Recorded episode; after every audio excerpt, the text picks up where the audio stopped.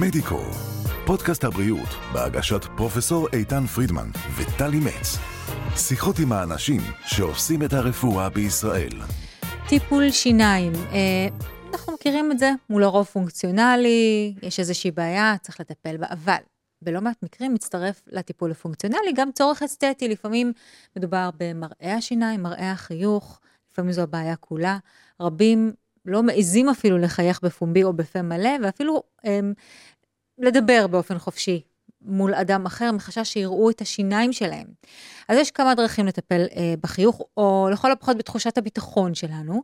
הזמנו אלינו את דוקטור מאיר ממרייב, הוא רופא שיניים, והוא יספר לנו היום על הדרכים ליצירת חיוך, מה שנקרא, של מיליון דולר, וגם על הקשר בין זה לבין אומנות, ויש הרבה יותר קשר ממה שנדמה לכם. אז שלום, דוקטור ממרייב. שלום. ברוך הבא לפודקאסט שלנו. תשמע, אנחנו מדברים כאן על, על טיפול שיניים שהוא למעשה לא טיפול, אני אסייג, לא רק טיפול רפואי. הוא, הוא טיפול שהוא לא, לא בהכרח פונקציונלי, כמו שאמרנו, אלא בהרבה מאוד מהמקרים הוא רק אסתטי. אני צודקת בהגדרה שלי?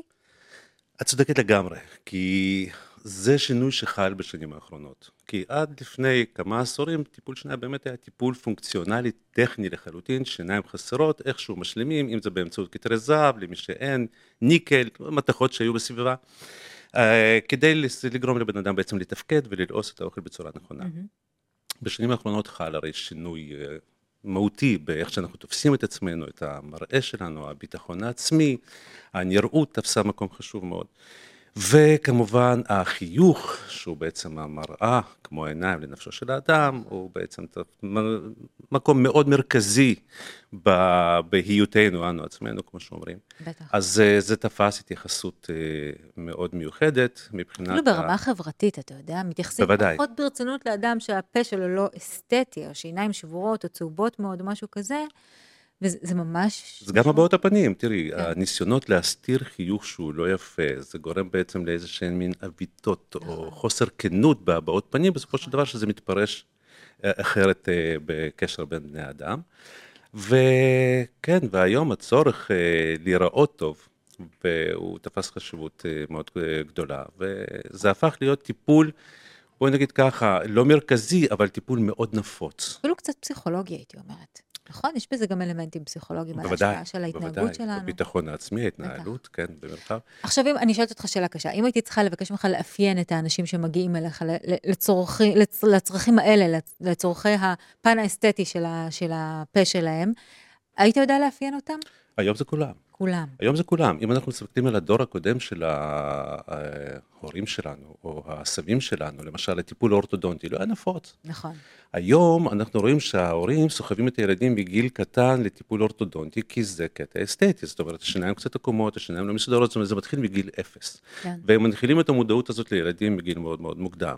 אלה שלא עשו את הטיפול האורתודונטי, או שאלה שעשו והם כבר מודעים לצרכים האסתטיים, הדברים מתעוררים בזמן, הצורך האסתטי והרצון לטפל בהם הוא קיים, והיום כולם רוצים לראות טוב. וזה עניין, כמובן יש את העניין של המודעות, קצת יותר, קצת פחות, אבל בגדול, הרצון לחיוך מושלם הוא קיים אצל כולם. זאת אומרת, לא, אי אפשר לשייך את זה רק לנניח אה, חבר'ה צעירים שרוצים באמת, אתה יודע, לא, לא, לא, יש לנו, למצוא חן. יש לנו בחורות צעירות מאוד מאוד 84 שעושות ציפוי חרסינה בכל הפה, באמת. באמת? כן, כן. בגיל כן, 84. כן. היא אישית. יש פציינטית בגיל 84 שהגיעה מהצפון לעשות ציפויי חרסינה בכל הפה, כן. אני אומרת, אף פעם לא מאוחר מדי. אף פעם לא מאוחר מדי. אז- באמת יש כל מיני גישות אה, טיפוליות, טכניקות טיפוליות, אפשר לומר אפילו, אה, כדי להוציא לפועל את הטיפול הזה של ציפויי שיניים.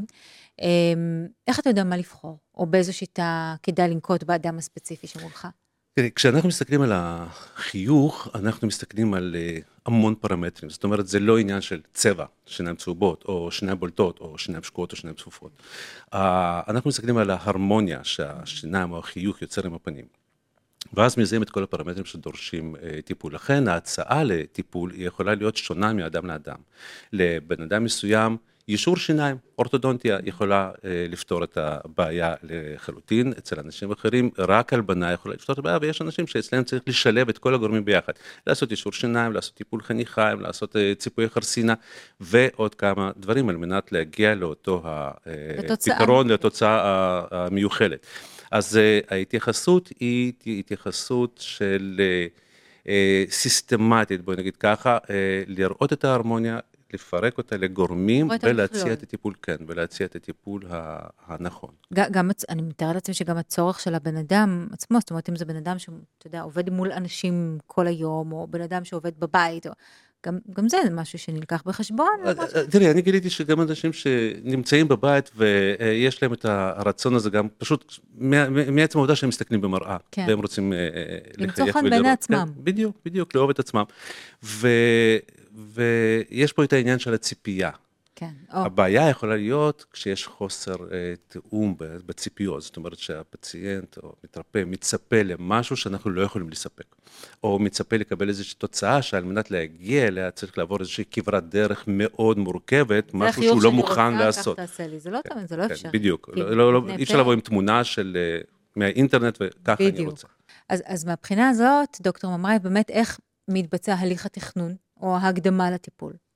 אוקיי, אז אה, מבחינת התכנון, אחרי שאנחנו זיהינו את הציפייה של המתרפא ומה בעצם הוא רוצה לקבל או שמה מפריע לו, אנחנו אה, בוחנים את המצב הקליני של השיניים, כמובן מטפלים בכל הבעיות הרפואיות אה, לפני שניגשים לתכנון האסתטי, ואז מפרקים את הבעיות לשלבים, אם זה שילוב אורתודונטיה, עם ציפויים, עם הלבנה ו- ו- וכן הלאה. לאחר ש... עשינו כביכול את מפת הדרכים, בנינו את מפת הדרכים תוכנית של הטיפול, עבודה, כן. תוכנית עבודה, מציעים אותה למתרפא, מסבירים, ברגע שיש הבנה ויוצאים לדרך, אנחנו מגיעים לשלב של הדמיה.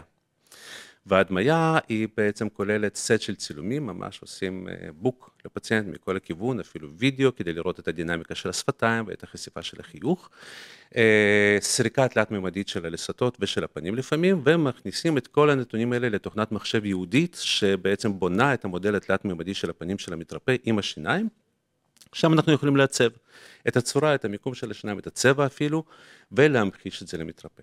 עכשיו, אם זה אישור שיניים, אז המתרפא יכול בעצם להתרשם מכל התהליך, איך שהשיניים ממש זזות ומסתדרות למצב הסופי של הטיפול. זה מטורף, זה אם- ממש חדשני. כן, אה, די, די, ואם זה שילוב של ציפויים, אז אנחנו פשוט מעצבים ממש את הצורה של השיניים, את המיקום של השיניים, את המיקום של החניכיים, אם אנחנו צריכים לטפל בחניכיים.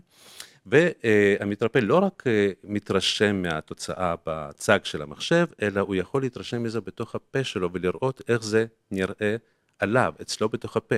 זאת אומרת, זה לא איזשהו מודל תלת מימד שאתה מציג לו במחשב, אתה- הוא ממש, אנחנו ממש בונים מניח מודל. תלת מימד בהדפסה. במדפסות תלת מימדיות, על זה עושים מין מפתח סיליקון, מזריקים לתוכו חומר פלסטי, שמים על השיניים, זה מתקשה, אחרי כמה דקות מוציאים, ואז המתרפא יכול לראות את השיניים ברוב המקרים, ושם אפילו לעשות את ההתאמות הקטנות, זאת אומרת, אם אנחנו רואים שפה משהו חורג, משהו לא מתאים, אז ממש לעשות את. את ההתאמה בתוך פיו של המתרפא, עד שאנחנו מרוצים מהתוצאה, סורקים שוב פעם ומעתיקים את זה. זאת אומרת, וואו. התוצאה היא תהיה במדויק לפי מה שהוא חזה מראש, הוא היה שותף לקבלת ה... לתהליך קבלת ההחלטות. וגם ראה, אליו, וגם ראה. ראה איך זה נראה הלכה. למעשה עוד לפני הטיפול. ואתה יודע, הדבר הזה שהזכרת עכשיו לוקח אותי באופן ממש טבעי לשאלה הבאה שלי. אה, מדובר כאן באומנות, תשמע, זה לעצב ב- בשן-שן, אה, כל חריץ, זה, זה פשוט אומנות. ולי גילו שבמקרה אתה גם אומן ופסל. אה. עכשיו אני רוצה לשאול אותך, האם, אבל ת- זה, זה כאילו עולם אומנות וזה עולם רפואת שיניים, יש קורלציה בין העולמות? קודם כל, אני שמח מאוד שאת רואה בזה כאומנות, כי זה אני, אני. רואה בזה אומנות ממדרגה ראשונה, כן? אה, לי יש גם רקע טכני בתכנאות שיניים Mm. מקודם, אז זה עוד התחיל ממש מגיל צעיר, שאתה יושב ומגלף עם השעווה ויוצק את המתכות ומעבד ובונה, זה עבודת ידיים. עבודת צורפות, תכנות שיניים היא תמיד הייתה מקבילה לצורפות נכון. בעצם. ויש פה, ממש יש פה את הפן האומנותי, לא רק ביצירה עצמה, אלא גם ב- בראייה כוללת ובתכנון. זאת אומרת, אתה, לפני שאתה ניגש לעבודה, אתה מתכנן את העבודה, וכמובן מגיע שלב היצירה. וכל עבודה, אני מתייחס לזה כיצירה אומנותית, כי יצירה אינדיבידואלית, זה לא איזשהו שטאנץ שאנחנו עושים שיניים והן מתאימות. מאחד לאחד. כל אחד הוא מקרה אינדיבידואלי וספציפי, וכל יצירה זוכה להתייחסות אישית, אינדיבידואלית, בלי שום קשר למה שעשית קודם, או לעבודה שתעשה לאחר מכן. כן. אתה דוקטור אומן, יש לך תואר כפול, לא פחות ולא יותר. את יודעת מה? אני שמח לאמץ את ההגדרה הזאת. עליי. כי נתתי לך עכשיו את התואר באופן רשמי. דוקטור מאיר ממרייב, תודה רבה רבה שבאת. תודה רבה על ההתבוננות המאוד מיוחדת הזו, ותודה רבה גם על האומנות. תודה. תודה שבאת. תמיד תענוג לדבר איתך. גם איתך. מדיקו, פודקאסט הבריאות של ישראל, בהגשת פרופסור איתן פרידמן וטלי מצ. עקבו אחרינו בספוטיפיי, אפל פודקאסט, גוגל ויוטיוב.